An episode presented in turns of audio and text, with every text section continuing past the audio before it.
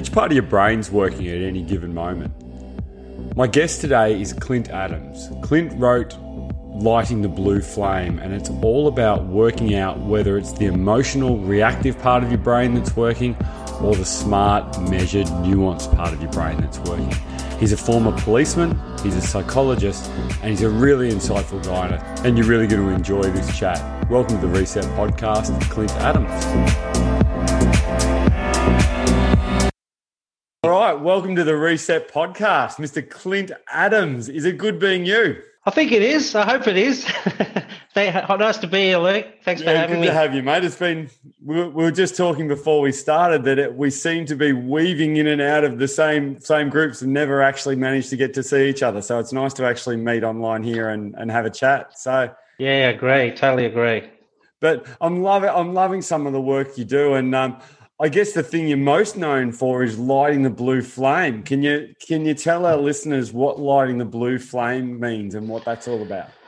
Yeah, look, um, I guess put it into context. So I've worked as a police officer, studied psychology, and and through my police career, I had access to seeing obviously a lot of bad things, if you want to call it that, but also being in people's houses. Obviously, as a police officer, you don't often get called to houses for for good news. You got to go and do things and arrest people and, and that kind of mm. stuff. So, unfortunately, you get to see these young children who, for you know, for whatever reason, their, their parents are, aren't great role models, and, and sometimes the parents have done nasty things to the kids as well, which which you know amplifies all that. And and and the, the downside to that is there's risk factors to these young kids then growing up to be good citizens and, and contributing society because you know as you know there's there's a lot of um, that massive influence of that parents early on can, can be a, a, lot of issues. And, and certainly, you know, having been in mental health like you have as well, um, you know, we know that that certain things can trigger or more likely to end up in, in poor mental health or anxiety or depression and that kind of stuff. And, and early childhood trauma is definitely one of those. Well, those adverse childhood events are a massive health Absolutely. later on and stuff, haven't they? The science on that is amazing. Absolutely, absolutely. And, and a big part of that is kind of where, you know, as I went through my career, I became a counselor, left the police, went back to the police to work as a counselor and worked in, in program development stuff with the police. So over the years, I, I kind of used a lot of my psych background and, and early counseling work to help adults in, in the workplace and I did that for many years in you know people and culture kind of roles and and change management roles and that kind of stuff. And then uh, over the years, I probably got right into the health and well-being, using mental health more. Uh, it was probably early on. It's probably a bit more um, known now, but back you know in the early 2000s, that this wasn't something that a lot of companies were doing. So I ran something which I I called Red Brain Blue Brain Training, which okay. was focusing on the amygdala-driven emotions, which I called Red Red Brain, just to kind of make it a bit more simple for people to understand. For me, it's about making it practical for the guys on the ground at the work level and, and that kind of stuff. So talking about neurotransmitters and all that kind of stuff. They don't want to kind of they don't want to hear that jargon and that crap. So exactly. Yeah, okay. So I simplified it and just called it red brain, blue brain. Blue brain being the prefrontal cortex where we can focus. If someone's in a PTSD state, for example, and they're constantly, you know, feeling angry, feeling sad, or feeling fearful based on whatever happened in, in that event, then they're literally getting stuck in what I call that red brain environment. So they literally have this loop of, of yeah. you know neurons wiring and firing together and they have a habit of how they're thinking so for me it was about how do we get them to change that focus from red brain into blue brain where they're thinking of solutions.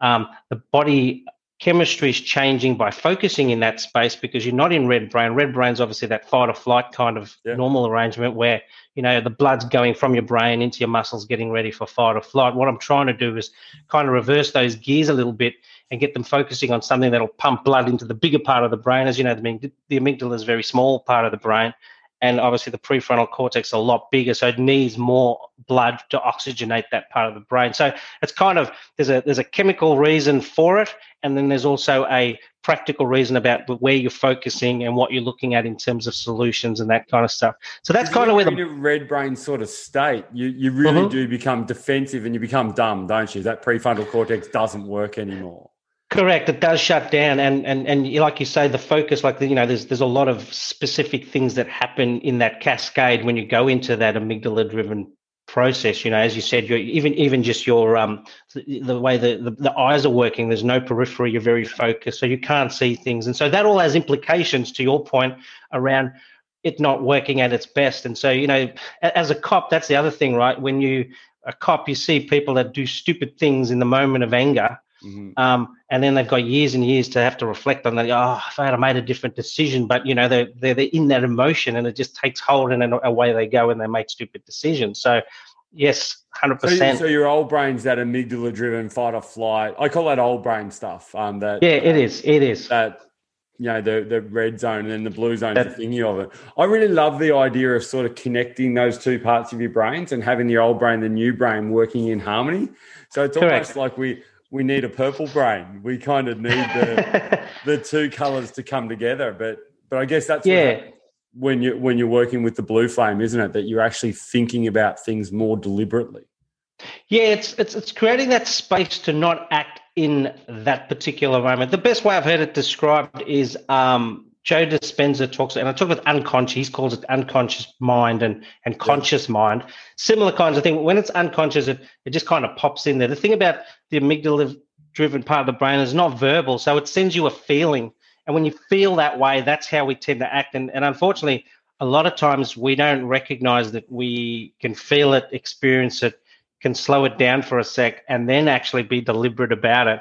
We tend to go action, sorry, feel and then straight into action. And so, yeah. you know, that that's kind of the, the it's important that Viktor Frankl idea in Man's Search for Meaning, isn't it? Where where you want to Definitely. create a gap between your stimulus and your response, and correct, and to build that gap. And uh, yeah, how do you how do you teach people to to sort of build that gap between getting that that red brain going and and making sure the blue brain gets on board to make the decisions? How do you get them to build that gap? Yeah, well, a while ago when I was still with the police, as not as a police officer, but doing program development stuff, we, we really focused on, and this is when I worked in Victoria. So at the time, Victoria were having a lot of police shootings where they would overstep the mark with. It's a bit like the Black Lives like Matter issue, wars, and all of that sort of stuff. Yep, this was this was early, late nineties, two thousands. Yeah, well, it's in the middle of that, isn't it?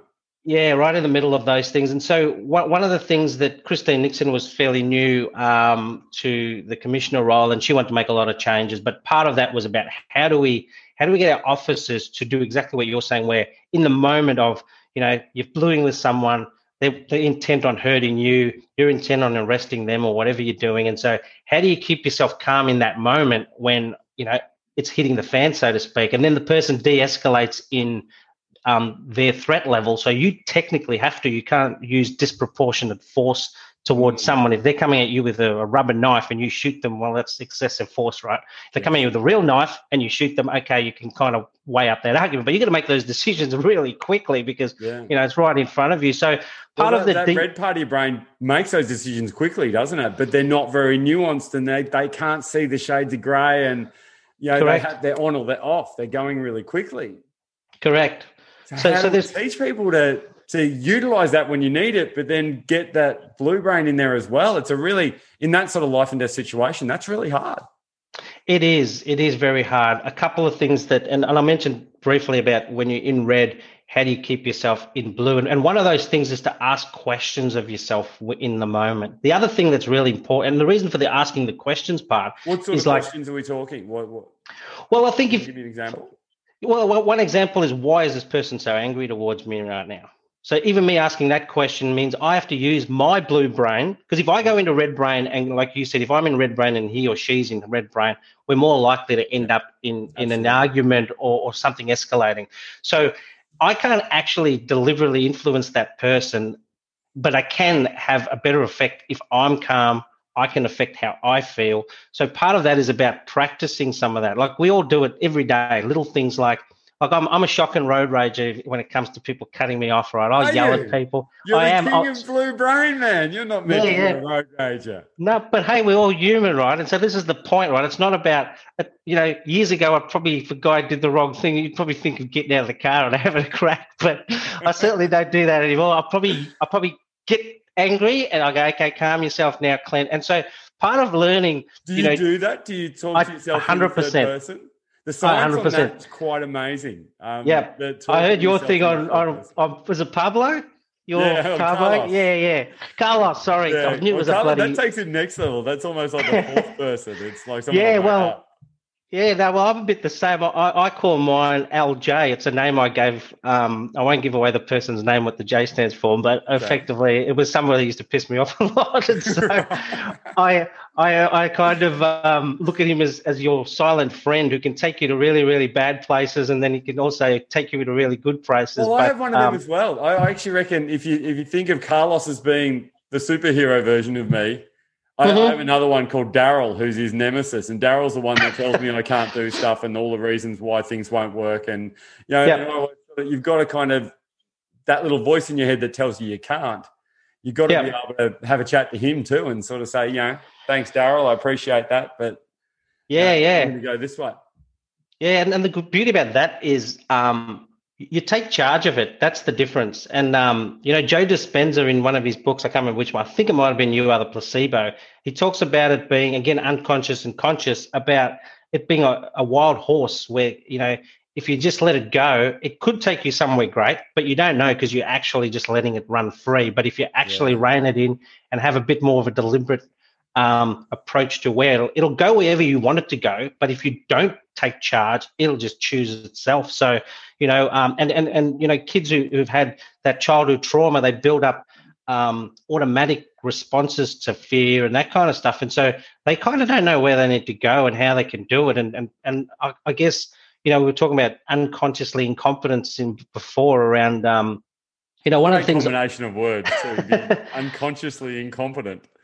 Yeah, I wrote an article recently on on parents who because one of the things I, I, run when I'm talking to adults, I'll run these sessions, red brain, blue brain sessions, and they come up afterwards. go, "Wow, I didn't know anything about myself and how I think and how I form habits and that kind of stuff." And so, mm. you know, that gives me a lot of insight to say, well, technically, you're unconsciously incompetent in this. If you're going to be, if you're a parent or a grandparent, and you you don't even know about this stuff in your fifties, how are you going to help, you know, your eight or nine year old kids who are coming up who are dealing with some of this stuff? And, you know, if, if our only position as a society is to say, oh, let's send them to therapy and that kind of stuff, um, I think we're missing the point a little bit. You know, the yeah, best time to to help people is before they have problems. And you know uh, you know you're never going to stop anyone from having trauma. There's there's going to be no one over the age of a few days that has got no trauma in their life. It's mm-hmm. it's just part of being a human being. So, you know, equipping people and, and being deliberate about making them consciously incompetent. When when you know you're not competent with something you you go wow i got to go find out more about this stuff. Well you, you but, know all about the dunning-kruger effect which I, I just love the concept of dunning-kruger effect. For, for those that don't know it dunning-kruger is basically that people who are really dumb don't realize how dumb they are and people who are really smart think that they're just normal. And um, yeah, and it's, it's, exactly what you're talking about with the um, with the you know unknown incompetence it's it's um yeah it's exactly how that works. So you know the yeah. you've got to be a little bit patient with those people i guess. Of course and look sometimes it's not necessarily yeah it's it's it's sometimes just ignorance of what's out there. I, I use myself as a good example. I actually I, I, did a science degree in psychology many years ago in the 80s i finished it in the 90s and then i did um, a postgraduate diploma in rehabilitation counselling so true counselling at sydney uni was the best uni at the time in Australia running these mm-hmm. programs. When I finished that program after two years, and this was involving pracs and going to Sydney and doing all those things, I still felt incompetent as a counsellor. I really didn't feel um, that I'd learned enough and that I was able to then just suddenly start putting this into practice and talking to people, even though I was qualified to do it. Um, and I was working in the field, which made it even more scary. Um, I really had to go and find more information. I went outside of what I learned at university. I was reading, you know, uh, research papers that hadn't kind of gone mainstream and that kind of stuff. And I was reading books back then, you know, even, even stuff like Silent, not Silence of Lambs, um, Mind Hunter by um, John Douglas, which is all about profiling and stuff. Was mm-hmm. really wanting to to enhance what I was doing because I just didn't feel that the counselling model – was enough for patients or do you feel if it's as if it's evolved now and it's it's getting better or do you still feel like it has I, I, I get the feeling with a lot of that counseling stuff that they're just itching to try and put someone in a box and I want to tag you with this and then it's almost job done. Do you, do you get that feeling a little bit as well? I think one of the issues, I, do, I agree, I definitely agree. I think one of the issues that I found, and, and I've I've got a few friends that work as psychologists and, and people that have worked in counseling roles and all that kind of stuff. And, and one of the issues I guess I had, and even when I was doing it, was you're always one on one or mostly one on one. There's mm-hmm. programs obviously out there where you have groups and stuff, but we don't live in an, on an island and, and, and involving other people and understanding that stuff. Because a lot of times the other people is what contributing to your problems as well right? Like if you if, if you're surrounded by people that aren't actually enhancing what what you need to, to get out of life and and the um the experiences that you're needing especially as a child it's even more difficult. But even as an adult you know sometimes we don't realize the patterns that we're stuck in and we're attracted to the same people that actually don't do us any good you know that kind yeah. of stuff. So so there's a lot of different elements that come into it. I, I like to think that, um, and and the other thing is lots of different um, psychological theories, like you know they talk about Gestalt theory and and you know using NLP and all that stuff. Mm-hmm. People who tend to focus on just one modality, if you like, they just stay in their zone and they think that everyone else is wrong, kind of stuff. I'm a bit different. Yeah. I go there's there's many ways to the top of this mountain. Some people find like religion when you get people. You yes. know, they're a vegan. All the vegans want to do is preach to you about how good you know Vegan, vegan, vegans are like pilots. How do you know someone's a vegan? They always tell you. Um, I like it.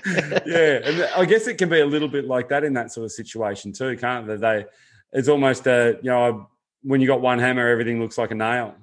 Correct, correct, very much so. And, and I was probably a bit like that with Red Brain when I first go all the way back to maybe 2003 or four when I first introduced it. I was heavily focused on on what I thought was the right way. But then as I've explored more, and I guess this is part of it, right? As a, as a counselor, I think you need to go and look at more things, even though you, you think this is the way.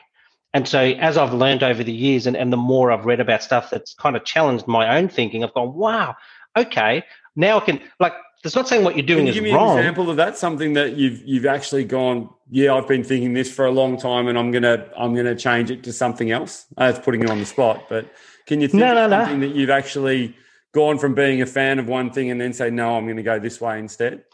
Yeah, there's probably two tools that, that I learned through reading um, and and that really changed my thinking. And this is kind of where that that um, I, I used to think of the counselling model, and and I used Red Brain, Blue Brain to talk to one on one with a person and say, look, you know, this is how you're going to go blah blah blah blah blah, and, and how you're thinking and, and you're wiring and firing your brain, blah blah blah, blah, and you want to get into a blue brain space where you're changing your focus.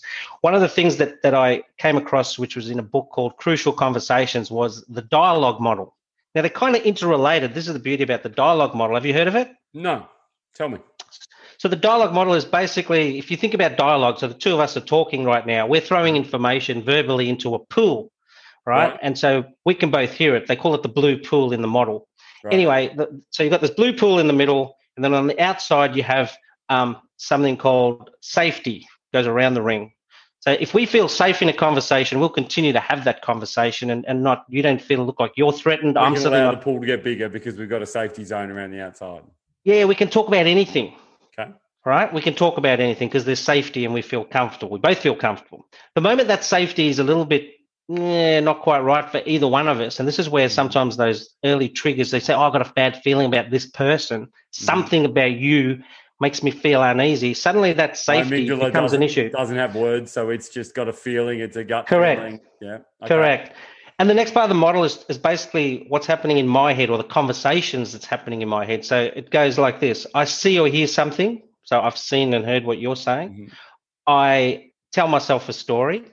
Yeah. I feel a certain way and then I act. Okay. So you tell yourself so, a story, you feel a certain way, and then you act. Is so there any you, poise there that we sort of work out whether how you're feeling is the right way to feel or I think it's the story. You talked about creating a space. That yeah, story bit the is the key piece in a conversation. So if we think about mental health, I use this a lot where yeah. I'm talking about parent, and this is where things change for me from looking at it as a individual counseling model and then I started to realize the other person in the conversation or the people around you are, are dictating, not dictating necessarily, may dictate how you'll end up feeling and acting in those conversations that are happening around you. So I'll give you an example, right? So let's say me, I'm born in South Africa like I was. My dad's a you know old school kind of bloke. If you were seen crying, you get the old oh, suck it up, princess, you know, don't be a yeah. baby, you know, big boys don't cry, all that stuff. So I see and hear that.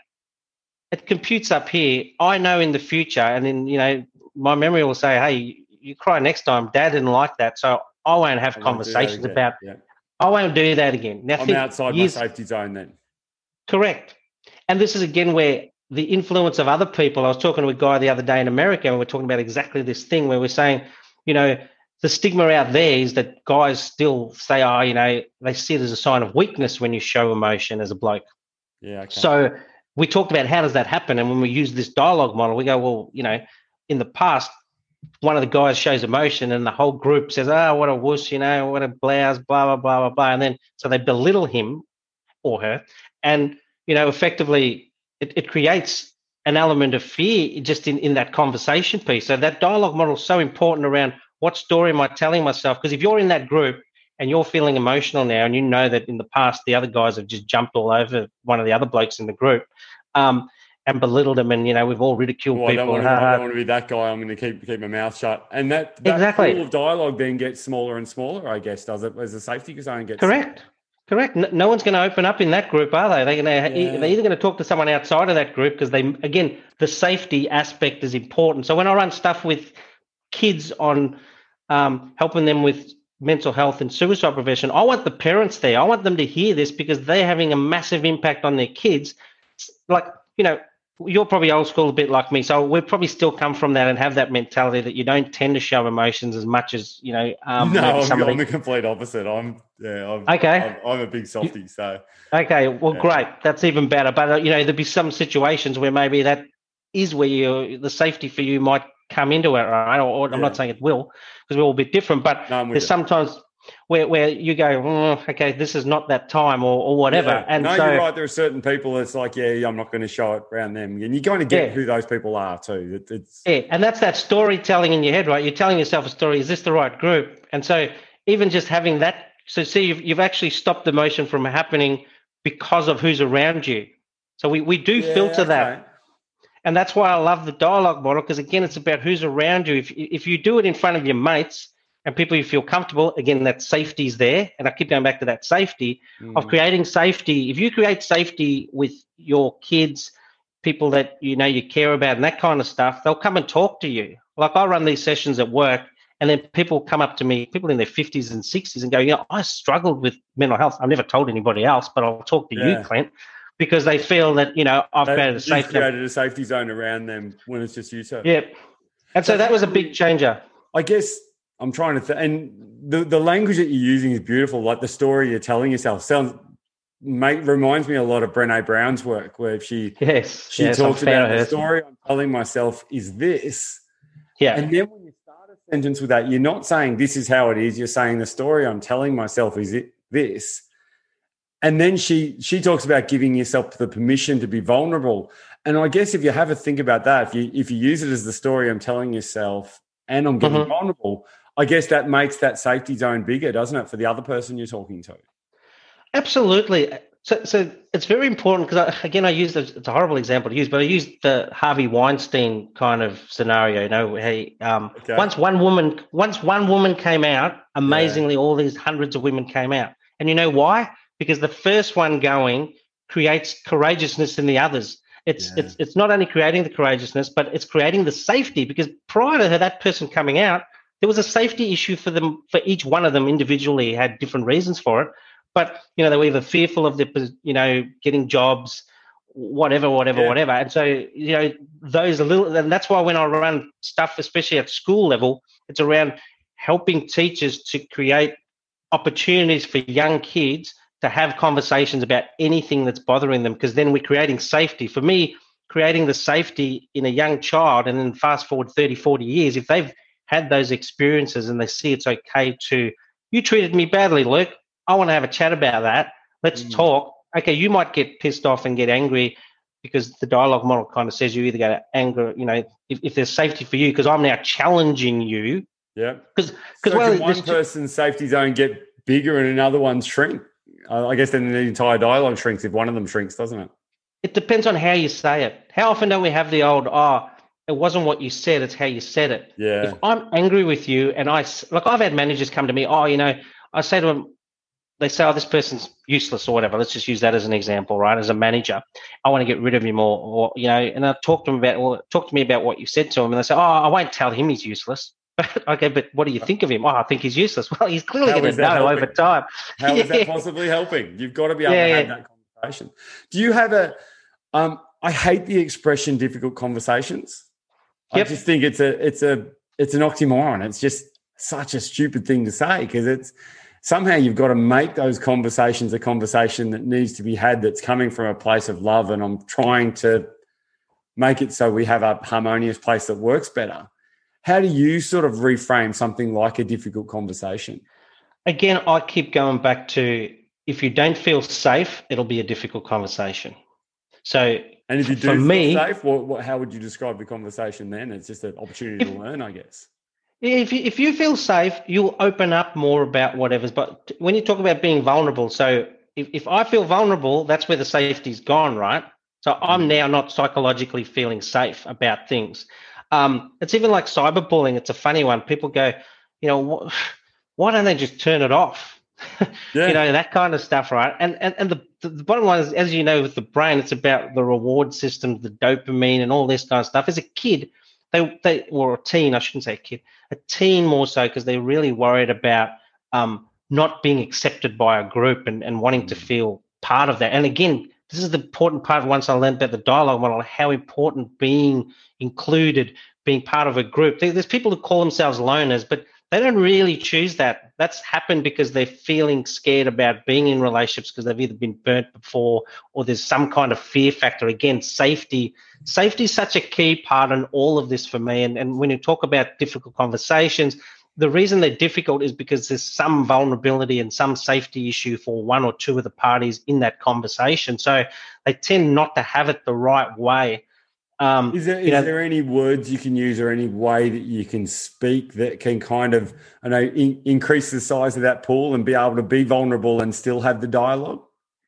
I think it depends on who the audience is. If you're dealing with your own child, I think you've got a lot more control as in especially the children are younger because you know you're kind of the universe and you're you're the font of all knowledge and all that kind of stuff. Um, so being really deliberate about creating the safety like knowing what i know now you know i i look back on my son my son's in his 20s now and you know when he was younger and he did kind of show emotion i probably wouldn't have reacted the way i do now. And and i'd like to think that i've created safety for him to come to me now and and and feel comfortable with that. But maybe in my early twenties, I probably wasn't that guy. You know, you didn't have those tools back then of how to make him. No, no, and, and and probably didn't really think of the words carefully of what I'm using and how I'm saying it. Like if he was upset about something and crying over something that I thought was trivial, my my natural response, oh, get over it, you know, kind of thing, and, and didn't really consider the massive impact just those little comments can have on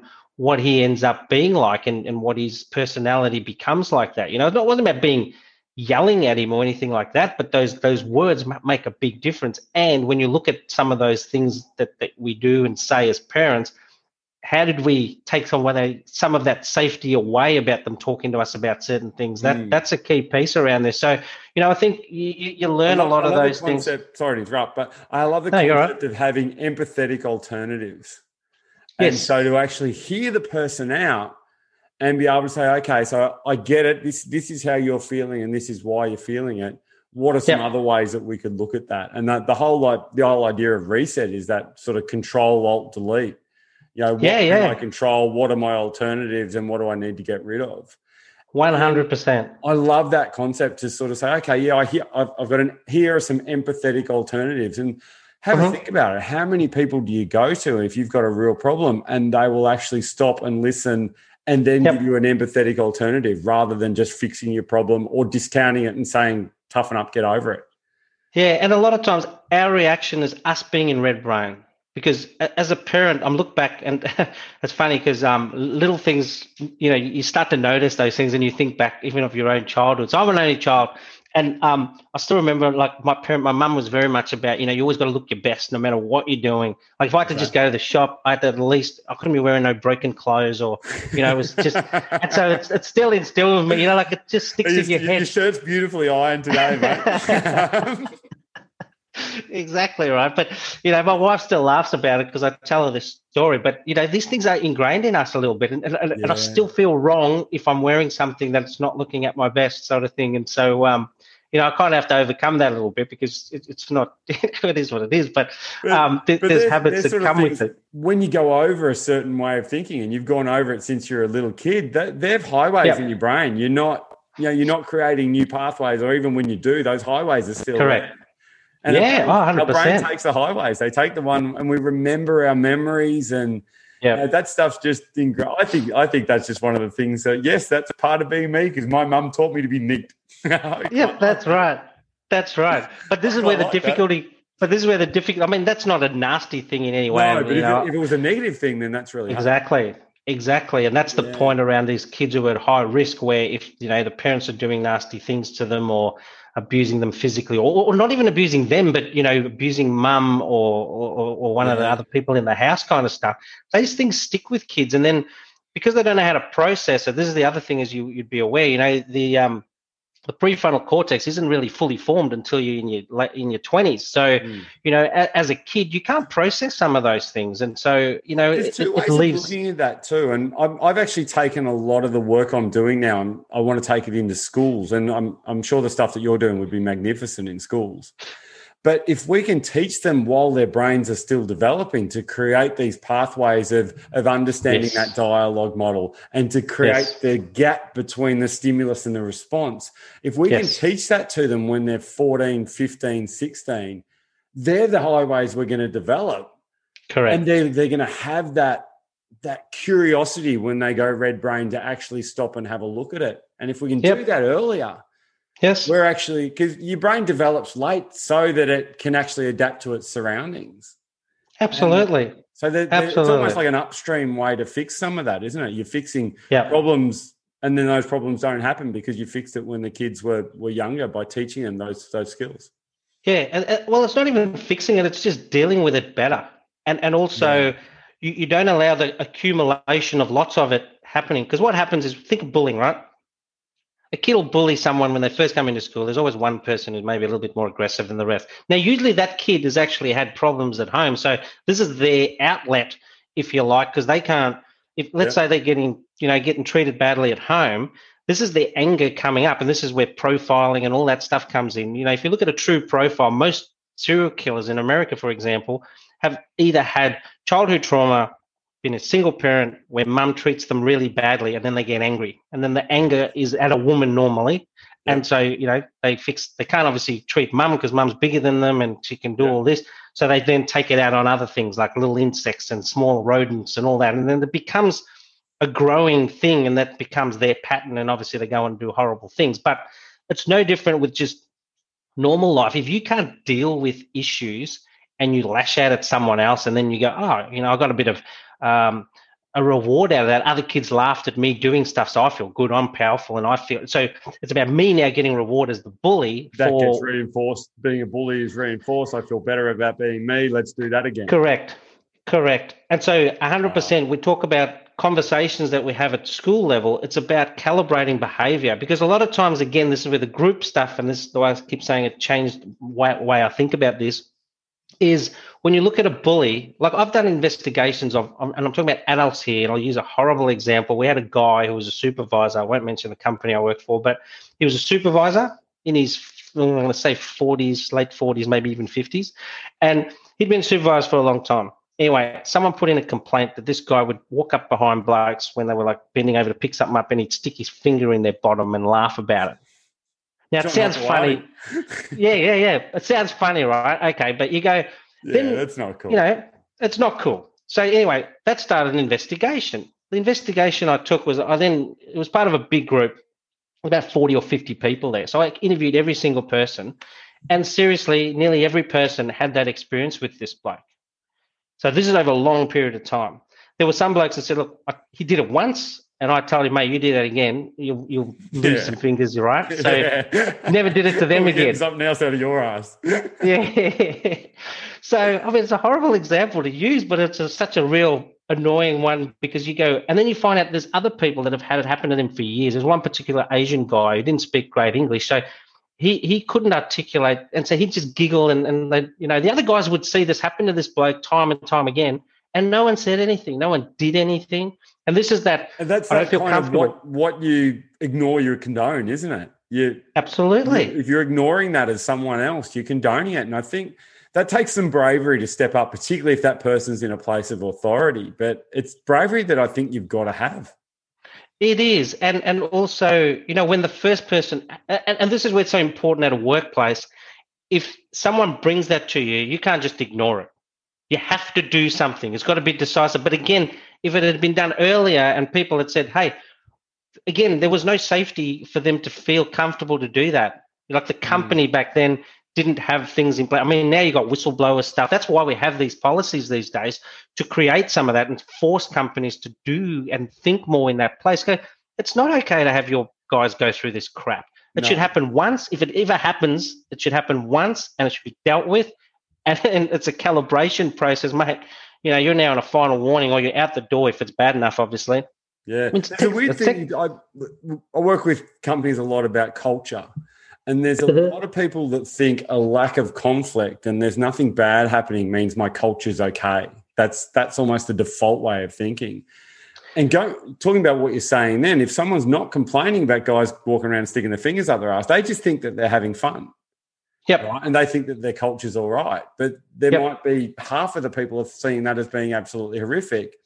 But yep. the culture's not safe enough to say something. So there's there's that idea that we have to be really really careful that our culture's one that has that that sort of dialogue zone of safety you talked about before and yep. you've got to be able to have that don't you yeah 100% look when when i get into the group stuff i normally run in the workplace i have what i call so we run through the dialogue model i explain all that i run red brain blue brain so people the, the where, where red brain blue brain and, and the dialogue model work so well is understanding when you do go into a red brain that you go. The other part I didn't talk about on the dialogue model it talks about silence or violence. So if if if I feel unsafe, violence again, fight or flight kicks in. So okay. if I feel any kind of again a safety issue, we go to our natural default, which is fight or flight or freeze, I guess, if you want to put it that yeah, way. But okay. most of the time, it's it's fight or flight. So if I don't feel comfortable in the conversation, I will say nothing. This is when we look at those Harvey Weinstein women. They all yep. went, I, am not going to have this conversation. I'm not going to bring this up. I'll get blackballed. I, I won't get any more jobs. so they go to silence. The other thing that can happen is people go, I'm not putting up with this crap. And then they bang. Like, you know how you hear horrible, like even some of the shootings in America where kids have been bullied for long periods of time. Yeah. They, they just cop it, you know, they're the whipping boy of the school, blah, blah, blah. And then one day they just go bang.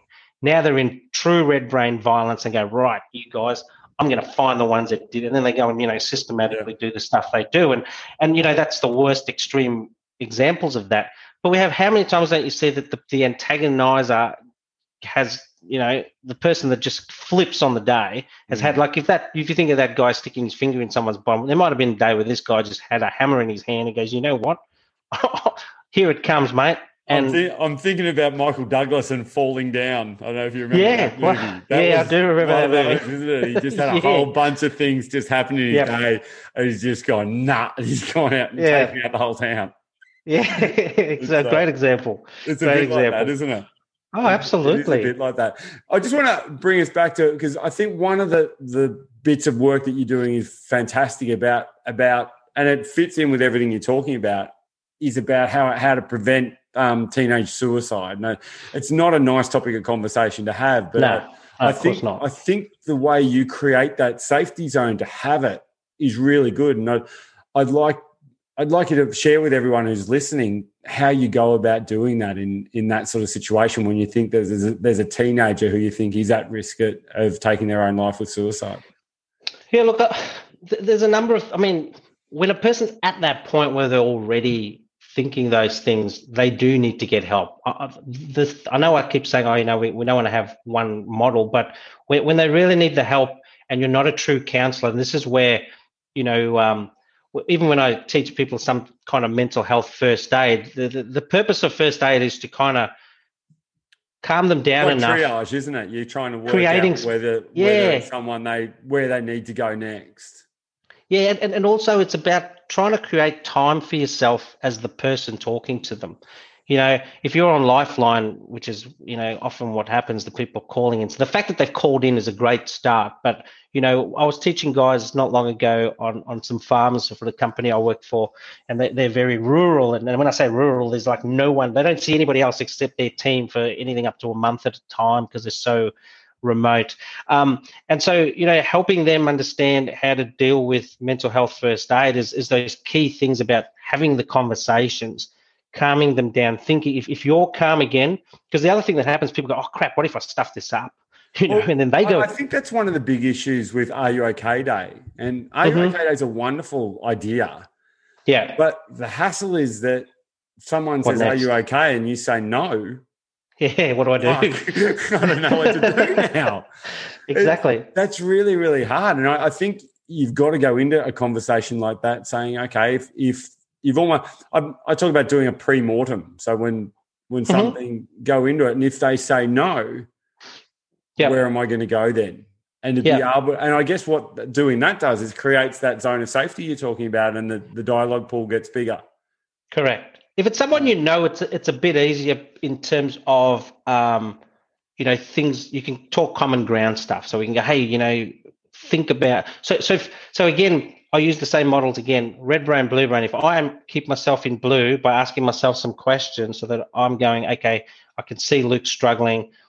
What is upsetting Luke? So that's my first thing. I, by me asking that question, I'm pumping my own blood up here. So, okay, I've got to think here. I've got to try and help him. I've got to think solution. And I'm yeah. using blue brain to, to help me help that person you know, help me help you kind of stuff. It's almost um, a, it'd almost be a good way to use Carlos, wouldn't it? It's like, you know, what would, Carlos, what would Carlos say to this person? Is probably yep. a good way to connect those brains and not be not yes. be as red brain, I guess, to to yes. maybe dissociate it from you talking to the person that you're trying to help to yeah to get that if, if, distance.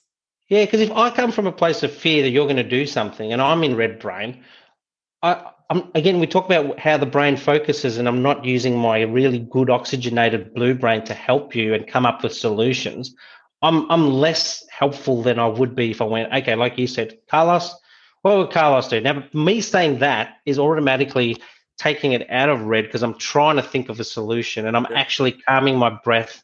I'm thinking my way through. There's a lot of you know these things work for a reason about creating the space. Like even little things I, when people talk to me say you know what are some of the techniques? I, it can be anything. You can go okay like with ptsd i get people even just to say okay the moment that thought pops in your brain unconscious brain pops in that's the event that you normally think about because you know someone pointed a gun at your head or whatever it was. Mm-hmm. i want you to wiggle your toes. That's all you got to do. Wiggle your toes. So the fact that you're focusing on wiggling your toes as stupid as it sounds, A, it sounds stupid, so you have a bit of a smile on your face, mm-hmm. which kind of changes your dynamic. It also changes that that neurons that were wiring and firing together in that loop you were having before, yeah. making small changes. Ultimately, what we want to do is create a, a position where those same neurons that were wiring and firing from the memory of your event. This is the beauty about um, PTSD and stuff too. Is the past only exists in your head. It doesn't exist in real and life it's not anymore. credible either. It, it's not no, always exactly. exactly. You're remembering your memories, aren't you? So it's it's not Correct. always exactly how it is. There's a Correct. there's a, a great a great thing. You you know more about this being a, a mental health professional than I do, but um, they talk about um, building in uh, what do they call it? Counterfactuals. So okay. building, oh, yep. building in another. Well, what's another way to look at it? Now, I heard a story about a girl who had a, a crash on her motorbike and she kept reliving that.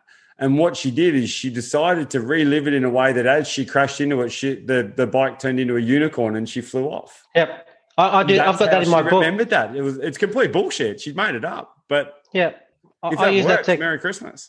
Yeah, I use that technique in my book. Uh, it's more focused. I call it you being the director of a movie. So, you, same kind of yeah, principle as you just mentioned, where we're focusing on the event. So, if you think about it, in, in, and this is why I like using these models because it can kind of explain it. That lady that you just mentioned, for her, prior to those changing that or using that technique, she was having that same memory wiring and firing together and creating a pattern and it was taking her to a bad place. There's a highway so in her brain that's just getting laid down every time she thinks it. Correct, correct. And then once she's decided whatever triggered her to focus on doing things in a more deliberate way, now she's using blue brain, she's not using red. So yeah. when that thought pops in, she's slowly going, okay, this would be my normal response, which is all these things over here. Mm-hmm. But now that I'm changing a little bit, it loosens the way it went. So it starts off the same. I'm yeah. having the accident. I'm now changing a little bit. So instead of wiring tight like I was thinking the way it actually yeah, happened or the, the way I thought way it could be.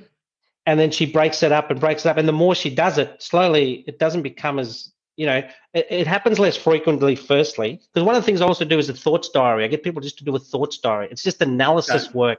Anything that gets you into blue brain is like analysis work is a blue brain function. So it forces you to change it. So I say, okay, you've had the event. Every time it pops in your head, all I want you to do is write down time and that you had the, the thought. That's it. Nothing yeah. more. That's the first week. Okay. So we look at, and then ultimately and we, that we wanders we, from red into blue brain.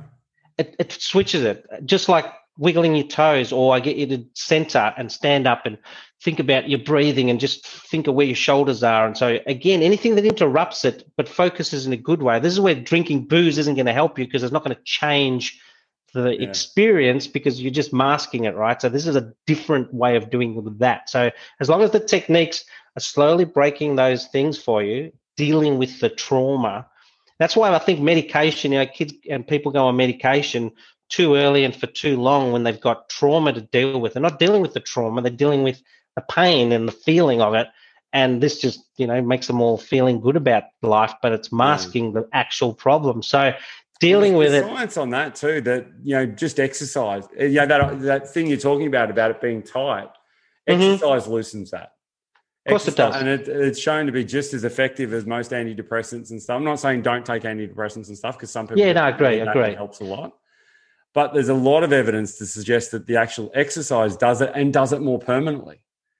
Um, yep. So just by loosening that connection you're talking about, it's uh yeah. There's lots of techniques we can use. Exercise is one. You know, like I, I, I always talk to people about little things like saying, why do you think that people that have a dog live 10, 10 years longer than others? Well, one, your oxytocin levels go up. So understanding all these different things and how they can help you is is a great way. You know, we talk about unconsciously incompetent. If you didn't know that stuff, I'm not saying go get out and get a dog, but you know, you might be a cat person or want to take the no, kids to the well, zoo. Or you, you brought up oxytocin, and that that's an amazing one. We also look back at things like childhood events, and if if you have an unhealthy relationship with oxytocin, so when you're a kid, oxytocin is your cuddle hormone. You get it when you when you you know do around someone you love, when you hug your pet. Yeah. But if when you're a kid you cried out and you because it's part of your stress response as well. I'm stressed, you get produced oxytocin. If you didn't yep. get the hug and you didn't get felt better and you got yelled at for being upset, you're mm-hmm. going to have a different response to oxytocin later on in your life, and that's a ah. really hard thing to try and try and get around.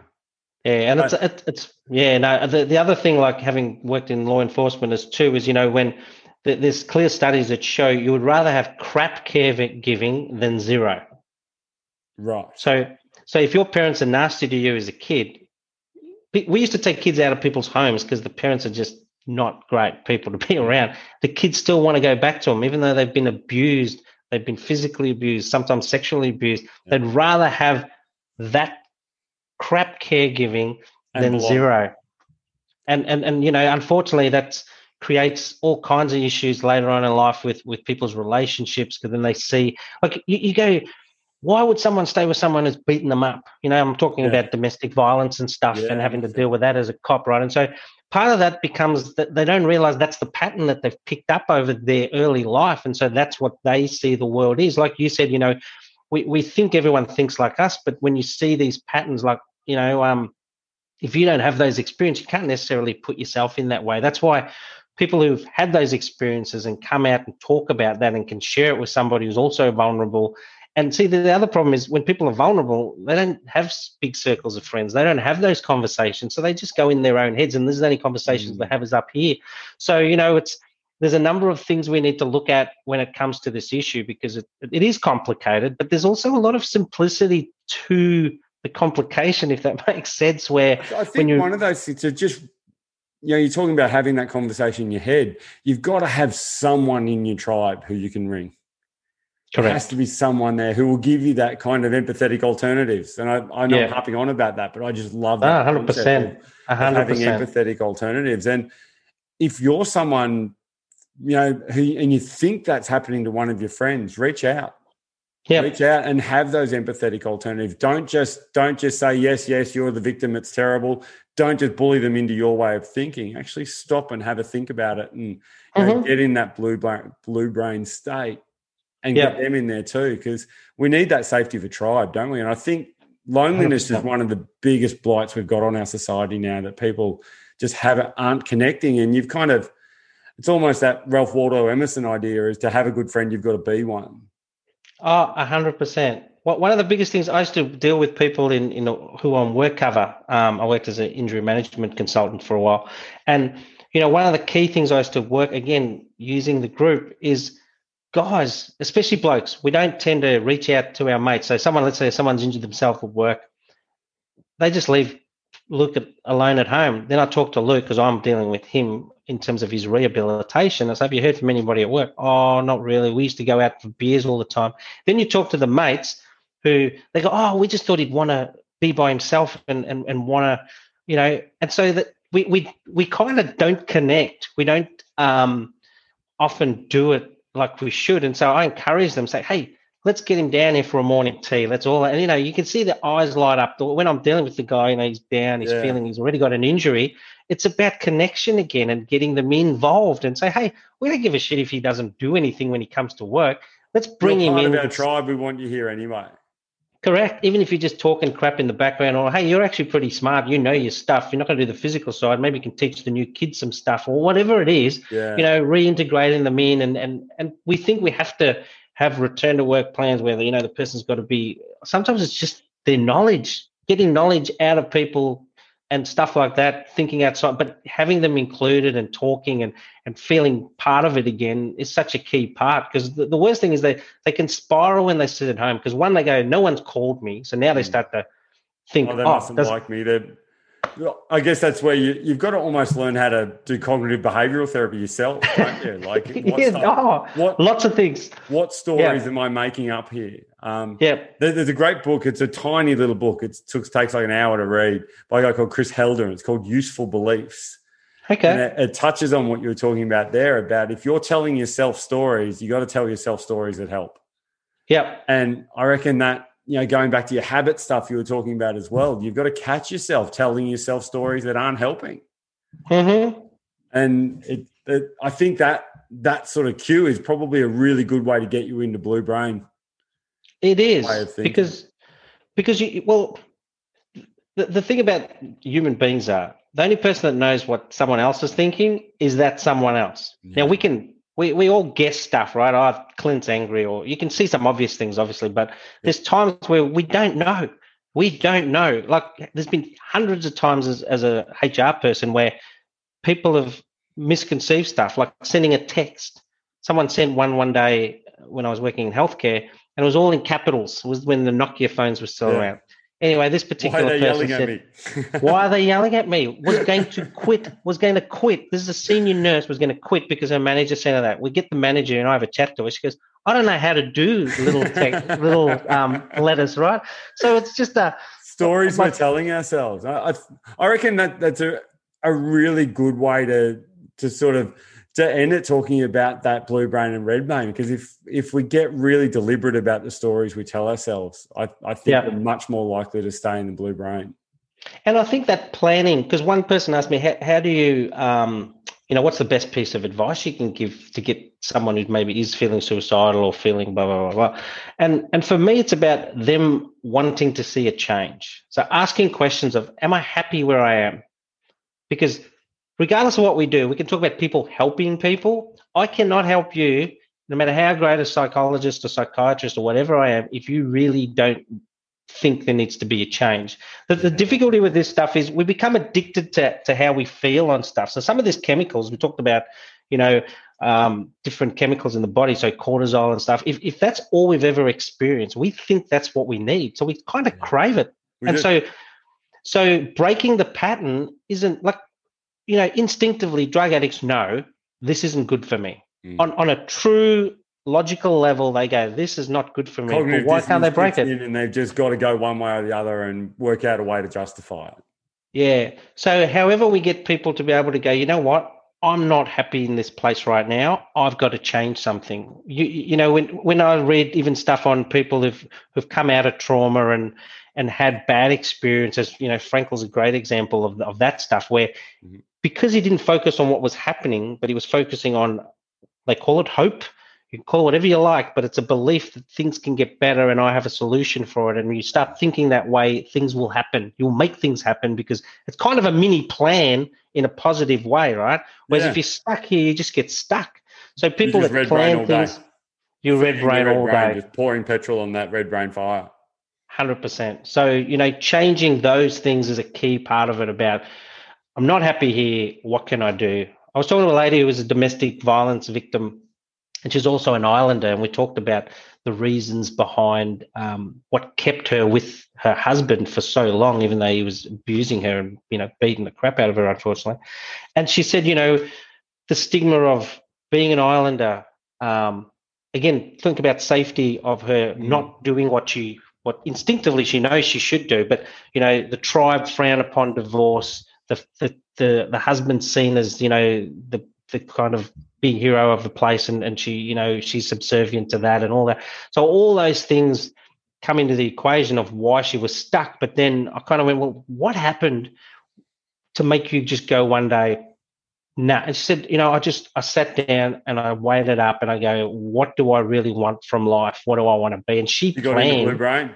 She got, got into blue brain and off she went. Yeah, wow. Exactly. And that and that was, you know, a really good story because you can see it often when I see people who make great inroads and changes, and when I've done my counseling work over the years, that's where you can just see, oh wow, we've had that shift, and now you know it's okay. Then you know they might have a bit of a relapse and, and still feel some of the things, but if they're starting to break the pattern and they're so focused, and I've seen people change overnight where they've gone from right, I've had enough of this crap, yeah, done all the other stuff's out, you know, they get into fitness and again there's many ways to the top of the mountain you know you mentioned about exercise if if people change whatever it is like some people go into fitness some people find religion you know mm-hmm. one guy found jesus and that was the thing that worked yeah. for him oh, Jesus and, lots of stuff and you know buddha at all like it doesn't matter which it yeah. is. there's many ways to the top but again you see the shift and when the shift happens that's when the magic really happens and i think um you know getting people to to understand that they they've got more control over that is such a key piece in this stuff. Yeah, it is, isn't it? And just just being aware that I'm in that state is is probably the the first thing, isn't it? I'm, I'm in a red brain yep. state. Okay, all of a sudden, yep. just the awareness of that is is getting you blue. But yep. um, if anyone is having issues and having lots of thoughts of suicide and stuff, you can always ring Lifeline on 13 11 14. Um, I'm sure a lot of people would get hold, like to get hold of your book. Where can we find yeah, so it's called Lighting the Blue Flame. So it's Lighting the Blue Flame. It's definitely available on Amazon. Correct. It is. Um, that's it there. Um, yeah, it, if you if you Google it, you can get it most of the big online places. Obviously, we're in Australia, but um, my publishers are in the UK, so um, it's a little bit tougher to get them really quickly to Aussie and, and, US. But if you get online, it's also on Kindle. So yeah, Amazon's probably a good place to start. Clint, it's been fantastic talking to you. Your your insights into that are just are just awesome. And you know, if we can get you know more people to start using that blue brain and using it using it in the right way, I think the world's yeah. going to be a slightly better place. But uh, mate, thank you for the work you're doing. The world is definitely a better place because you're in it. Thanks for having me, mate. I feel the same way about your stuff. So all good. Pleasure, buddy.